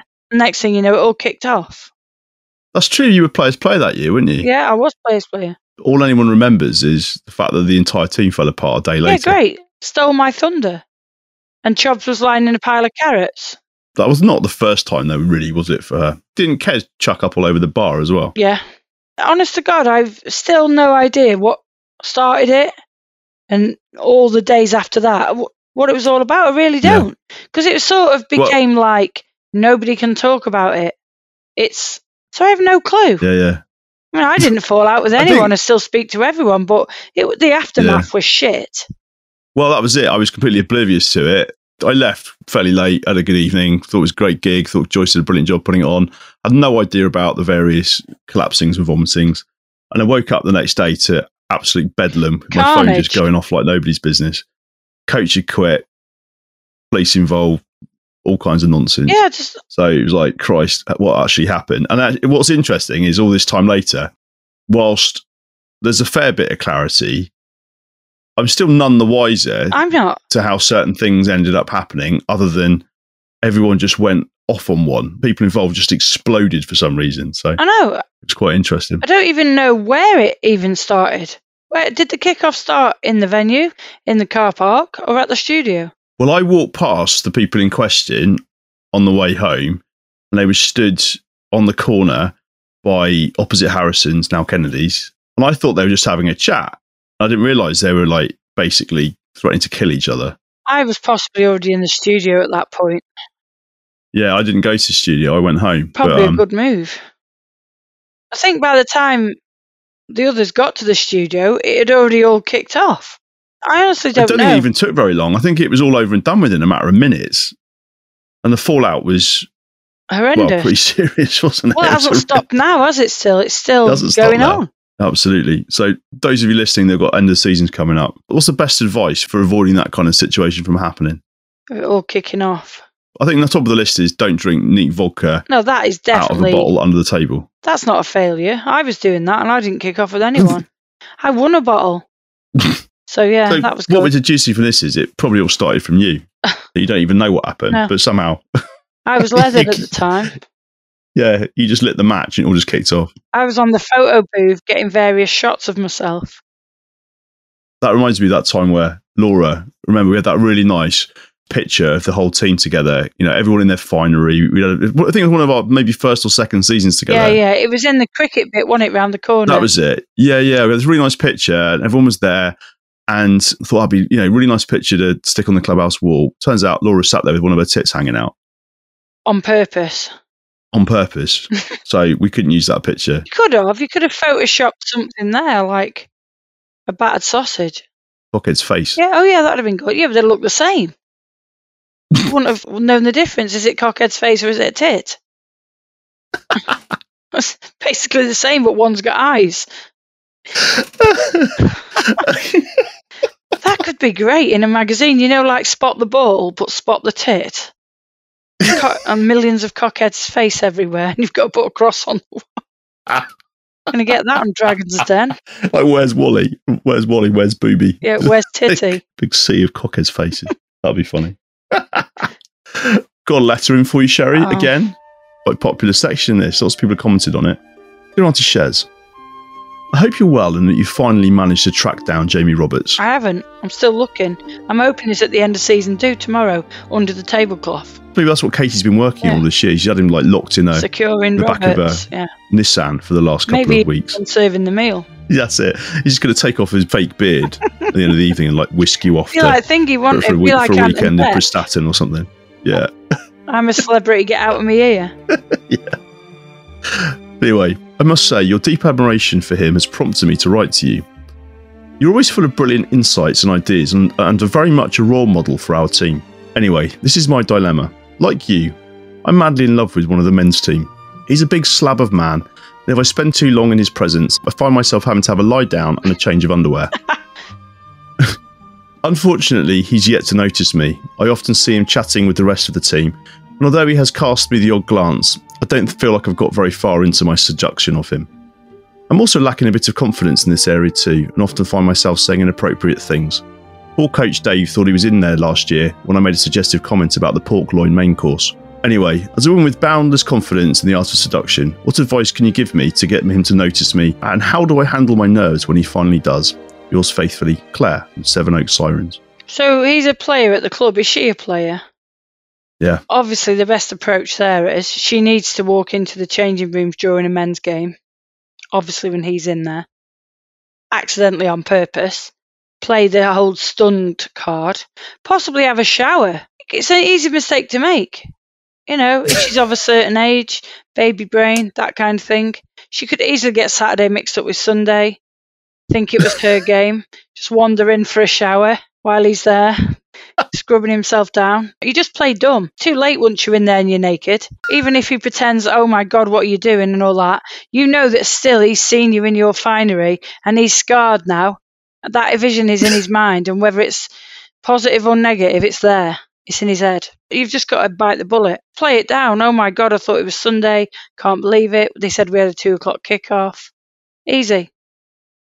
Isn't there a risk there, though, that the rest of the team might get involved too? Well, he might, but it doesn't matter because initially it's too late. He's already seen her now naked, and it might be exactly what he's looking for. It'll go to shit. It, there'll be a big kick off in the club, probably a few yellow cards. But at the end of the day, he's seen her now with her kit off. And so once the dust settles, that's the vision he's going to be left with. Of all of it, that's the bit he'll remember. Probably make sure she was sacked back and cracked. She needs to be looking her best. when it happens, she might not get a second chance. Spray tan, possible spray tan. I know someone. You might want to have a spray tan a good week or so beforehand, though, because you wouldn't want to be in the shower and then the spray tan starts running. You start looking like some kind of You've got an upset monster from the. Black Lagoon. Yeah, definitely that. The whole confidence thing, just have a few vodkas. That's it. Take the edge off. But you've got to get yourself in a situation where you can't like come across as too keen. So it's got to look like an accident that you accidentally ended up in the shower when he was with no clothes on. Or you'll go down as a raving nut job. that is a mistake that anyone could make. It's a platform to start on. Obviously, it becomes a talking point. Even if it doesn't work out right there and then, you've always got something to chat about in the bar to him. Oh, remember that time I accidentally walked into the shower and you were in there and I was naked? It could go on for years. It's something to talk about and it could lead. Very good yeah, I think that. That's how I secured Martin. No, not really. So there you go, Claire at Sevenoaks. Yeah. Got to pick your moment, Yeah, just just make it look like an accident. bite the bullet. A couple of vodkas beforehand, bit of Dutch courage, Couple of vodkas, bit of grooming beforehand. bit of groomings, possible spray tan, pedicure, get in the shower naked on the wrong day, spy your moment, and then just play dumb. so sorry. You've got something to talk about there, something to work with for the next few months. But you never know, it could go the other way. It literally, he might just think, Jesus Christ, pull the curtain round and crack on. you just don't know, do you? If the moment takes him, it might be exactly what he was waiting for. Got to make sure he's washed off all the deep heat first, though. Yeah, I'd give him a few minutes to scrub down. That might not end well. Get his tape off and stuff. You don't want any mess. and his strapping, that needs to be gone. One thing I think was interesting, you guys commented on earlier, that I think is definitely worth exploring is the idea that some clubs just aren't right for some people. And the overarching takeaway from that situation was that the people concerned were never quite right for our setup. They had different ideas, different opinions about what good looked like, different ambitions as rugby players as well to some degree. And it doesn't really matter what or how we went about things. There was probably always going to be some kind of kickback and some complaint. And what the at this end of the season incident did was flush it all out in one hit, where it was gradually coming out piece by piece. And actually, like those people listening that are in this phase, which you will be, I'm sure, you'll find that teams do have these little fractures sometimes. And what can happen is if you've got a couple of you know, I'm not going to say it, destructive influences within a squad. What often happens is the good people go. People that really should be staying with the team leave because they feel squeezed out and they don't feel culturally aligned really with the way the, the team's going. And I think that's really serious sometimes. We lost what five players from our team at the fallout of that, and and some of it was they were it was natural progression for them, which you know the club fully supported. You know, Crewe Nantwich is a grassroots rugby club; it's a feeder club. At the time, our goal was we will create really good players, and we want them to go off and do well, and then come back to us and impart all that knowledge on our youth section and bring them through. But what we would have had is probably 10 players, 15 players leaving if some of those other ones hadn't left. Sometimes it was kind of collateral damage. Is that the right word? Because there was such a divide in views and where it was. And that needs to really be set out at a club AGM at the beginning of the year. You know, you've got to, what is this club about? What is this team about? Are we going all nuts to the floor, fitness thing, or are you going to smash everything and win everything? You know, actually, some of your players might not want that. That might not be on their agenda. That might be not what your team wants. But you've got to have an objective. You've got to have aims of what you're going for. Know, is it just to get through the season and grow it and making sure that you've got a squad of 30 that you can pick from? Absolutely nothing wrong with that. Just make sure everyone's on the same journey. Do you know, we just sometimes feel like we're in our own bubble, but I'm absolutely certain this happens in most rugby clubs.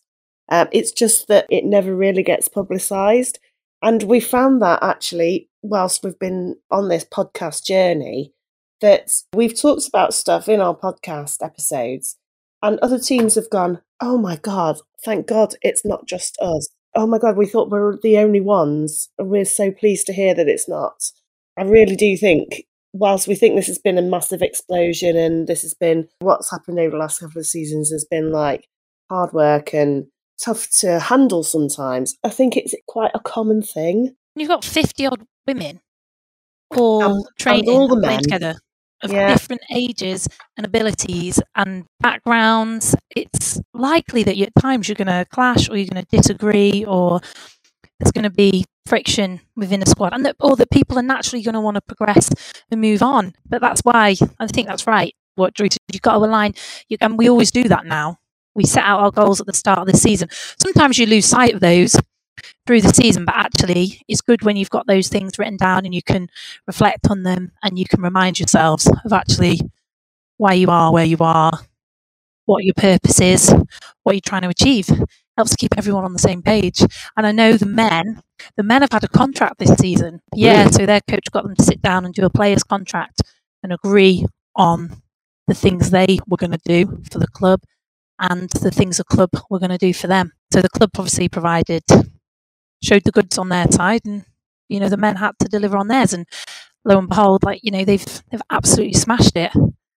So actually having something like that in place has been really effective for them. But whenever there was times when perhaps you know, as we all find in rugby, you know, where you have a couple of bad games or a bit of a wobble, they've had that to reflect on. The coach has been able to pull that out and go, right, okay, so this is what you agreed to.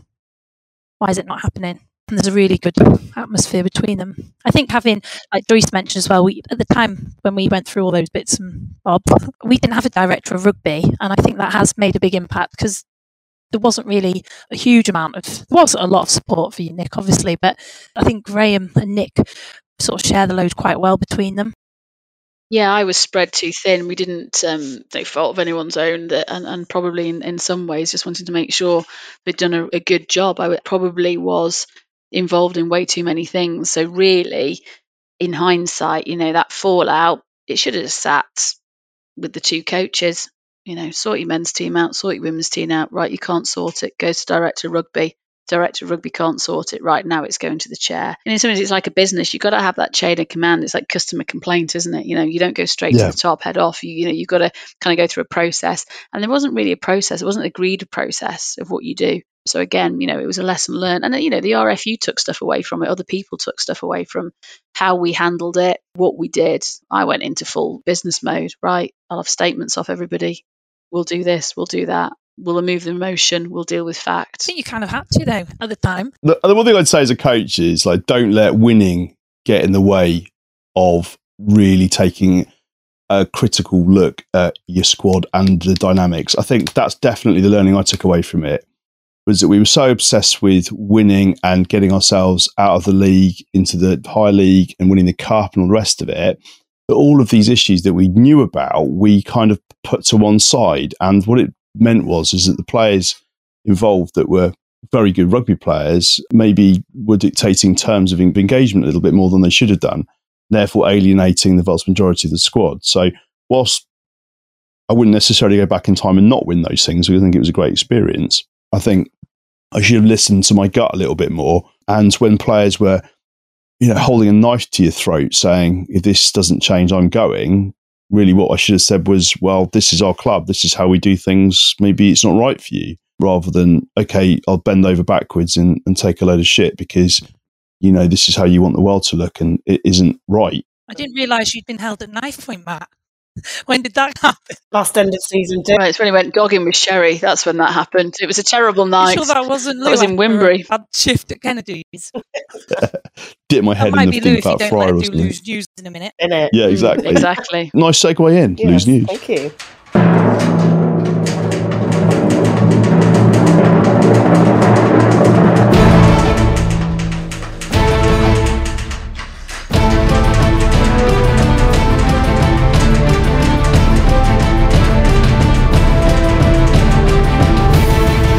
Grassroots News with Lou. So I just wanted to actually give a little bit of background for our millions of listeners to our earlier chat of Kennedy's restaurant and all that sort of stuff. I've just opened a restaurant last week and actually it's with two people who I've met through rugby. So it's with Nick and Emma Kennedy and I've actually met Nick first through rugby and he was um, one of the first ladies rugby coaches for Crewe and Nantwich. But we got on really well and it kind of grew from there. I then met his wife, Emma, who actually we thought her name was Doris for quite some time.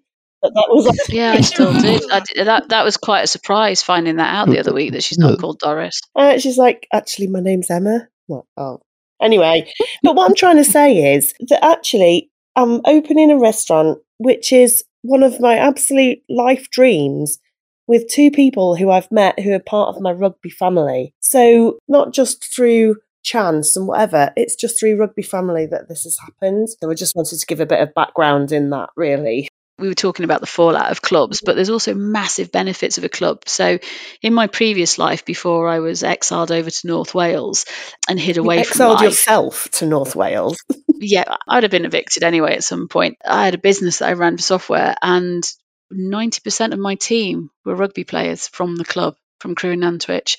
And there is no better interview ground than a, a, game on a Sunday afternoon to see how people cope under pressure, how they cope with the teammates, how they communicate, how they don't communicate, how they tick.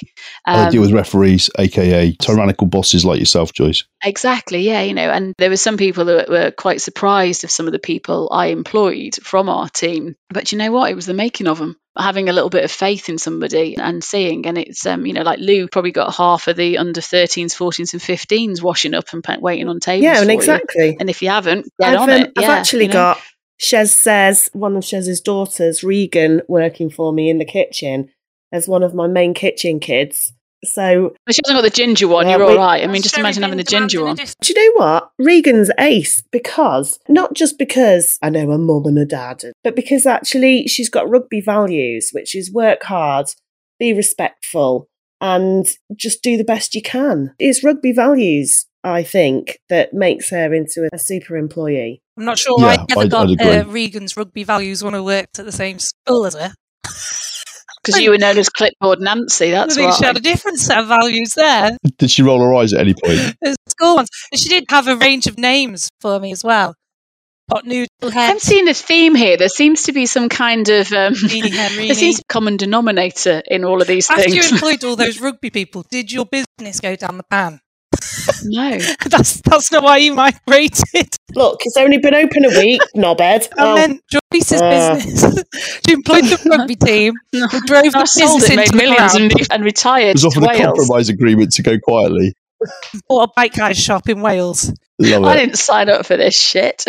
So the next thing for uh, Lou's news is that um, me, Nick, and Emma are closing our restaurant on Saturday to all attend the end of season dinner. It brings me on to my sort of next thing, but ties it all in because what I've been seeing a lot on the rugby network is that you know, everyone's worried about what do you wear to the end of season dinner. And also, there's been quite a lot of chat in our WhatsApp group and stuff about which is the best fake tan and, oh, you getting your nails done? Oh, what about your hair? And, well, I can tell you, first off, what I'll be doing.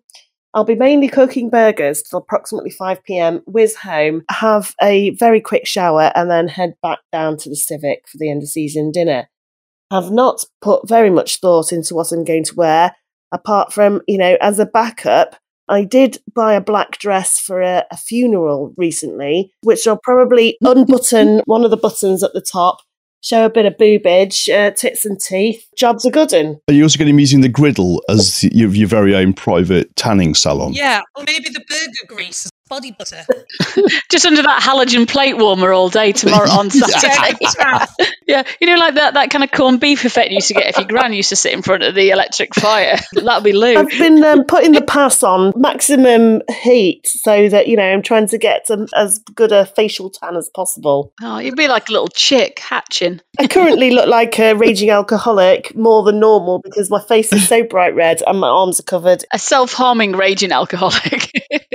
You'll have like a reverse skiing tan rather than the panda eyes. You're actually going to have just black eyes Yeah. because the rest of you is just covered with a sheen of mm. grease. I mean, I've had a piece of batter on my cheek for about four hours this afternoon, and nobody told me until I touched my cheek and went, Did it "Oh my god, like, what is cook that?"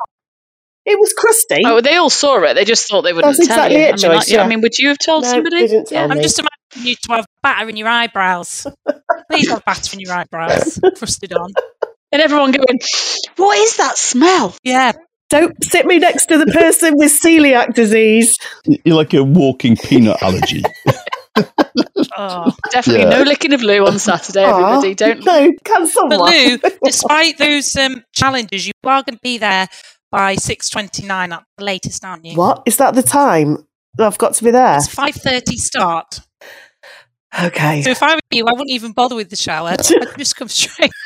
Just put a dress on in the morning, put an apron on, Work all day in the and you can kitchen just with take your it. apron off and come straight in. I'll bear that in mind as one of the options. And to be honest, by by six thirty-five, no one will give a shit what anyone else looks like, and no one does. Everybody always looks lovely. Katie, you better start brushing your hair now, wouldn't you? Uh, you have reminded me, actually. No, I'm having my hair put up. You haven't even heard the drama. Sherry's been trying to get me a, a hair appointment. I've managed to get one, but it is quite pricey. You should just come here. They'd, they'd cheer you. yeah, just going to Yeah. re-see. It's going to be quite pricey, but I'm hoping that I'm paying for quality. You should go for a hair straightened. No, I look like a, a man in drag. It's my hair brushed, never looks good. So, no, hopefully there will be no brushing. And I'm not getting my makeup done. I did that one year and I really Oh. did look like I was wearing drag. You did. You did actually. You did. I mean, you horrendous. could have gone. And then you cried, and it looked worse. You did look beautiful, but it was a bit strong. No, I looked like a bag of shit that had been hit with a rolling Ba- pin. Barbara Cartland had done it herself, eyes It was horrendous.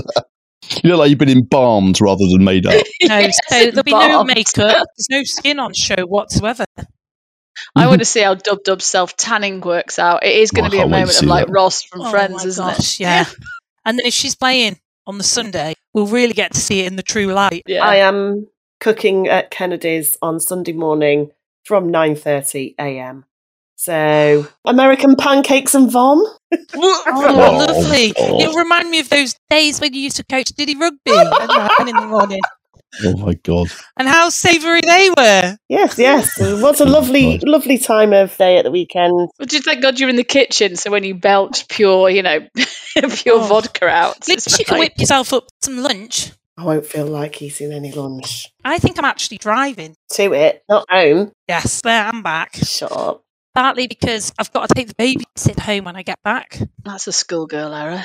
After the hangover I had yesterday. And to be fair, I didn't wallow. I did do stuff, but even cutting the grass in the garden was a challenge. So I thought, I can't play rugby on a hangover anymore. No, I can't do it. getting old, mate. I'm very old.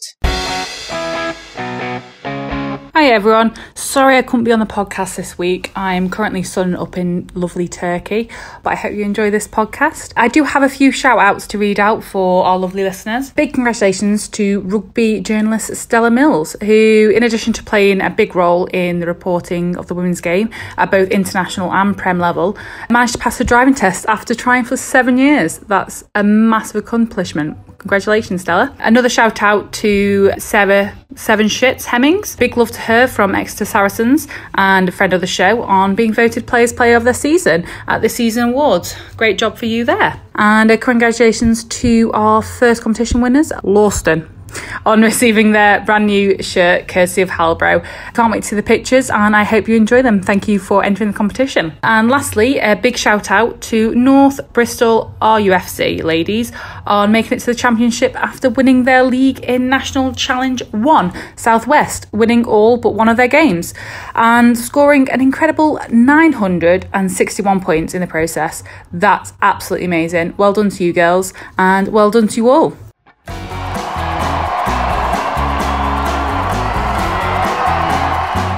This is Molly's grassroots salutes.